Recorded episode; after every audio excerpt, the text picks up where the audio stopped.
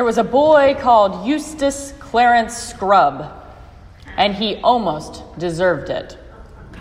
Some of you may be familiar with this particularly nasty English boy named Eustace, who is arguably the most interesting human character in The Voyage of the Dawn Treader by C.S. Lewis.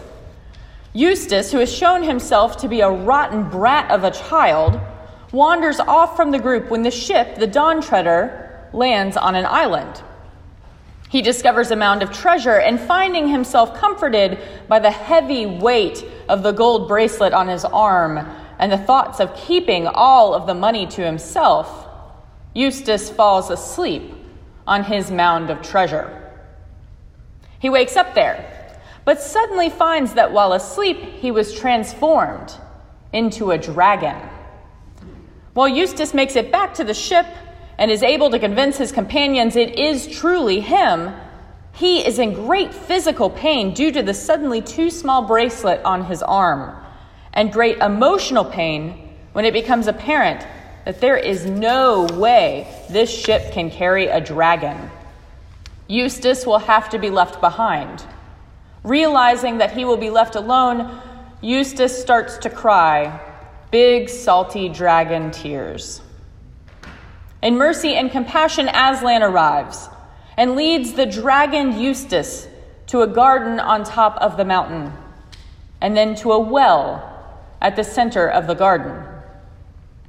Eustace looks at the well and knows if he could just get into the water, the pain in his arm would be soothed.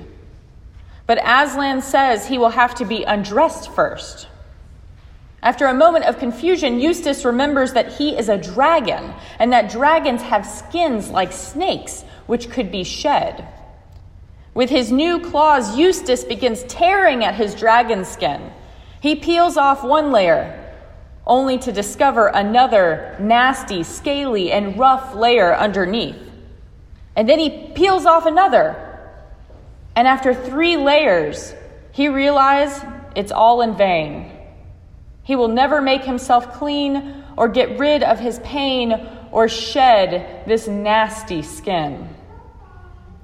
Finally, Aslan offers to help Eustace. While Eustace is terrified of Aslan's claws, he is so desperate for help that he lays down and allows Aslan to help. The very first tear he made was so deep that I thought it had gone right into my heart. And when he began pulling the skin off, it hurt worse than anything I've ever felt. The only thing that made me able to bear it was just the pleasure of feeling the stuff peel off. Well, he peeled the beastly stuff right off, just as I thought I'd done it myself the other three times. Only they hadn't hurt. And there it was lying on the grass, only ever so much thicker and darker and more knobbly looking than the others had been. And there was I, as smooth and soft as a peeled switch, and smaller than I had been. Then he caught hold of me. I didn't like that very much because I was very tender underneath now that I had no skin on. And he threw me into the water. It smarted like anything, but only for a moment. After that, it became perfectly delicious, and as soon as I started swimming and splashing, I found that all the pain had gone from my arm. And then I saw why. I'd been turned into a boy again. John the Baptist has been preaching and baptizing and has developed quite the reputation. But John is quick to tell folks that he is not the Messiah, but rather that Jesus is coming. I baptize you with water, but one who is more powerful than I is coming. I am not worthy to untie the thong of his sandals. He will baptize you with the Holy Spirit and fire. His winnowing fork is in his hand to clear his threshing floor and to gather the wheat into his granary. But the chaff he will burn with unquenchable fire. Now, it's been a while since I've threshed some wheat. So let's revisit what happens with a winnowing fork. A winnowing fork looks a lot like a pitchfork. In the simplest winnowing, there's a big pile of grain, and one would use the winnowing fork to throw the grain into the air. The chaff, the husk around the wheat, was much lighter than the wheat itself. So the wind would carry the chaff off. Only the wheat, the good stuff that you would sell or store would be left. It's easy to see John's final sentence about Jesus, that he is coming with his winnowing fork to sort the wheat from the chaff, as one of judgment. The whole line about unquenchable fire reminds us of the hell of Dante's Inferno. Many of us have heard this section interpreted as there are good people and there are bad people, and Jesus will judge them and sort them out.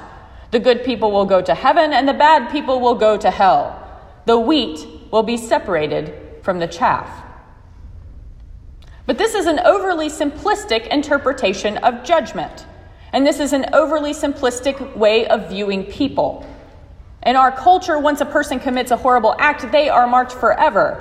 And now, with the internet, our evil acts can follow us all the days of our lives. We are quick to sort folks into the good and the evil categories and then hold them there forever. But in Christianity, we know better. Turns out people are not all good or all bad. We are all sinners.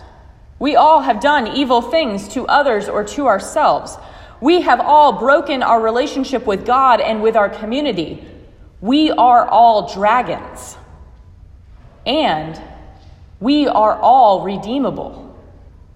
In Luke this morning, what if John is talking not about judgment, but rather about sanctification. What if John is saying not that Jesus will save the chosen and burn the sinners, but rather that Jesus will use his winnowing fork to make us holy?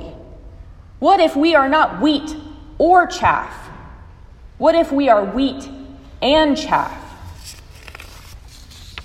If we are wheat and chaff, if we are all made up of good and evil, Jesus can use his winnowing fork both here on earth and in the life to come to separate the good in us from the bad in us. Jesus can throw us in the air and allow the Spirit, typically represented by wind and fire, to blow away and burn the chaff, the unnecessary, the corrupt, the evil parts of us. Jesus can refine us until only the good stuff, the wheat, is left. Jesus can make us holy. And this refinement, this undragoning, begins like Eustace's did, besides a pool of water. It is through the waters of baptism, through baptism in the name of God the Father, Jesus the Savior, and the Holy Spirit, the sanctifier that we can finally begin the process of being made holy. No one is a lost cause. No one is too far gone. No one is all chaff. We believe in a God of radical grace, mercy, and compassion. Sanctification is not a painless process, nor is it an easy one. Walking the path with God is not one that is without misstep and pain and error having our old sinful life stripped away from us, making the decision to choose God above all else, asking for forgiveness, and making amends. These are all agonizing processes to go through.